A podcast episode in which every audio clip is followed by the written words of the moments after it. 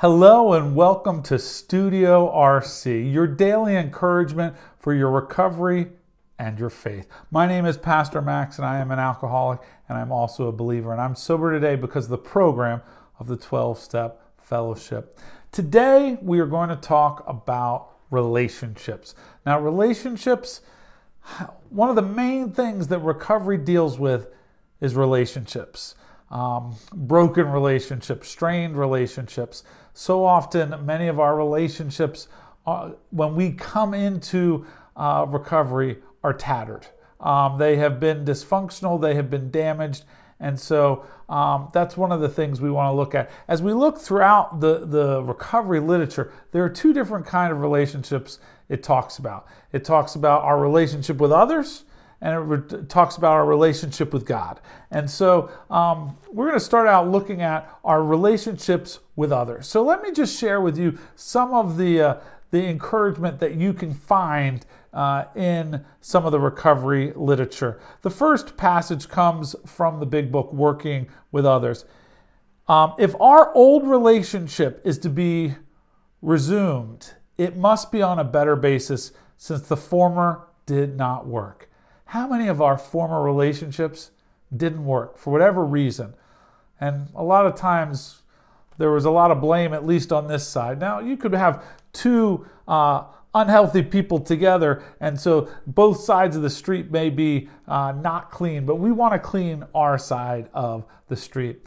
When I was in early sobriety, there was an older woman who would uh, she would take out her key, kind of like grandmotherly, and she would anytime anyone was even remotely thinking you know getting in a relationship or uh, love on you know recovery campus um, she would take out the key and she would kind of hit you in the arm and say two sickies don't make a welly um, and how true that is. But we tried it anyways and we tried to see if we could help uh, help one another find uh, some of that health. And sometimes we were able to do that, but a lot of times relationships were not um, the thing that brought about health. The steps helped bring about health, uh, not uh, relationships with other people. Another uh, thought uh, from, and this is from the step book, and it's it's in regards to the eight step. The moment we ponder a twisted or broken relationship with another person, our emotions go on the defensive.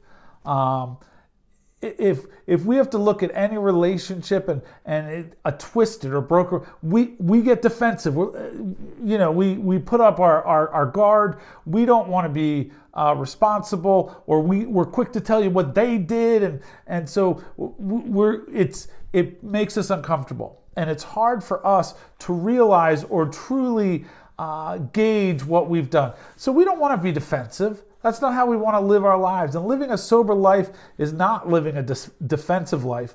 Um, it's being able to live in harmony with other people. Now, that won't happen necessarily right away, but that's the goal, is to live in harmony. But the, the truth is, and this is again underscored in the big book of AA, it is a lifetime pro, process, excuse me we were having trouble with personal relationships. We couldn't control our emotional natures. We were a prey to misery and depression. We couldn't make a living. We had a feeling of uselessness. We were full of fear. We were unhappy. We couldn't seem to be of real help to other people. Wah, wah, wah. It's a bummer. But these words remind us that um, we have problems that are more than simply drugs or alcohol. That drugs and alcohol are only a symptom of something that is uh, a, a much more pervasive nature that's going on inside of us that is dealt with in the steps.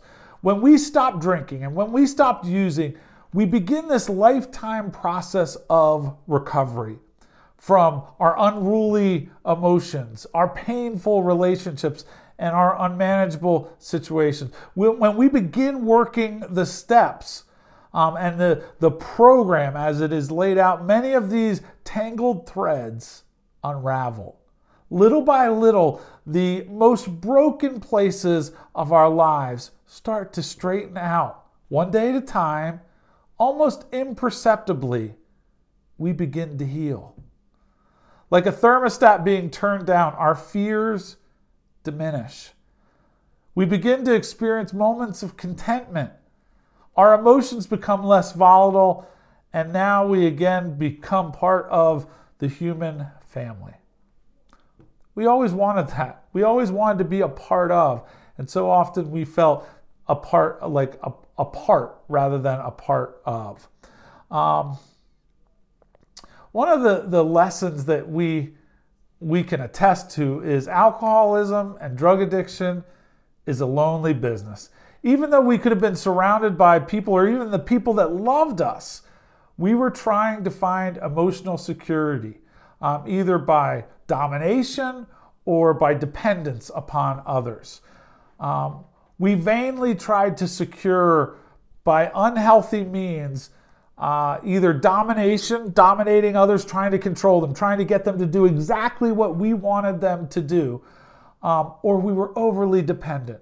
Uh, we needed them to do everything for us, to, to fill out our, our forms and our taxes, and, and to, or to get us meals, or to buy our groceries. Or, and, and I'm not talking about our, uh, our, our most vulnerable population, our, our parents and our elderly. That's not, I, we were doing this on the couch in our 20s in our 30s. We were being dependent or um, we were trying to dominate. And so often that was the pattern that we lived.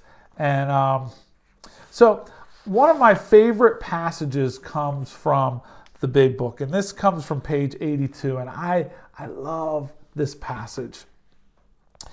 It says, The alcoholic, and I'll include the drug addict, is like a tornado roaring their way through the lives of others. Hearts are broken, sweet relationships are dead, affections have been uprooted, selfish and inconsiderate habits have kept the home in turmoil. We feel a man or a person is unthinking when they say that sobriety is enough. They are like the farmer who comes up out of the cyclone cellar to find that his home is ruined. To his wife, he remarks, Don't see anything the matter here, Ma. Ain't it grand that the wind stopped blowing? Everything is flat. We can be like a tornado in the lives of others, especially the lives of our loved ones. Hearts are broken because of our actions, because of our lying, because of our stealing, because of our addiction, because of our alcoholism. Hearts are broken. Sweet relationships are dead. some of our best friendships, some of the people we dated, some of the people that we even married, those relationships became dead because of our addiction and our alcoholism. But it says, we're unthinking when we say, hey, I've stopped drinking, I've stopped using, that's enough. We're unthinking when we say that because it's like the farmer. He comes up out of the cyclone cellar and everything around him is flat. And he says, I don't see anything the matter here, Ma. Ain't it grand that the wind stopped blowing? Eh, isn't it awesome? I stopped drinking, even though there's carnage everywhere, broken relationships, sweet relationships are dead, hearts are broken, yet we we just smile and say, Yeah, but I stopped using. I stopped drinking. Isn't that enough? I don't see anything else wrong here. There's much reconstruction that needs to happen. And the, the, the steps give us the opportunity uh, to do that. When we go to make amends in the ninth step, it doesn't say that relationships will be restored. That's not the promise. Sometimes, often they are, sometimes they are not. But that's not the promise. We are there to clear our side of the street. We're there to do what we can to make the best of what we had wrecked and ruined, the hearts that were broken, the uh, sweet relationships that are dead. We're in the process of trying to refirm those up and take responsibility for our own action. And um, in the when we go to make amends in the ninth step in regards to relationships, and we've taken a look at them in the fourth step and then kind of shared about them in the fifth step, but in, in the, the ninth step, we're doing an active, active amends to other people.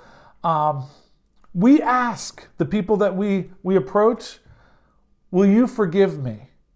Not that I'm sorry, because one, our apology, our sorry, was pretty sorry. It didn't mean much. We said we were sorry for everything, and it didn't really count for much. But I don't want to come in saying, like, holding the power. By me asking, Will you forgive me? I give the person who I've hurt, who I've damaged, I give them the ability to respond. I give them the power to say, Yes, I forgive you, or No, I don't forgive you. But I've done everything in humility to say, I give this to you. What, what, would, you, what would you have of this uh, situation, of this amend? Most people are very open and gracious and genuine about it. Um, but that's not guaranteed. And it's it's not they we can't go away being sore. Another one in regards to if we really want to go a little further down that, when we're paying back financial restitution, so often we're like, how we have to give our money up. The truth is, the money was never ours. If we had stolen it, if we've taken it from others, we're actually we're just giving back their money. It's not our money, but we sometimes get sore about that. That's sometimes when we're giving back to the person what they previously possessed. That's what amends are about. It's not about us giving up things because we took things. And that's one of the ways you're able to restore relationships. We have two scriptures that go along with this today. The first one is from 1 Thessalonians 3:12. May the Lord make you your love increase and overflow for each other and for everyone else, just as ours does for you. We want our love to increase for one another in an active way, in, in a service way. Our love increases for others. And then from Philippians 2, verses 3 through 4 do nothing out of selfish ambition. In humility, value others above yourself, not looking for your own interest, but each for you to the interest of others. In other words, Think about others before yourself. In humility, we value others above ourselves. In other words, we want to serve, we want to help other people. It says in the in the concluding uh, page of 164 in a vision for you, we realize we know only a little, but God, God will constantly disclose more to you and to us. Ask Him in your morning meditation what you can do each day for the person who is still sick. The answers will come if your own house is in order. But obviously, you cannot transmit something you haven't got. See to it that your relationship with Him, and this time your relationship with God, is right. And great events will come to pass for you and countless others. That's how we love others. As great events come to pass for the people in our lives, as, as we think others above ourselves. This is the great fact for us. Anytime the recovery literature says fact, pay attention. And it says it again and again. This is a great fact for us. Great events are going to come to pass for you and for countless others as we restore relationships and as we put others before us and as we love others through our service. Thank you so much for, uh, for coming to Studio RC. May it be a blessing to you. And remember, Recovery Church, we have 12 steps, but one goal. God bless, and we'll see you next time.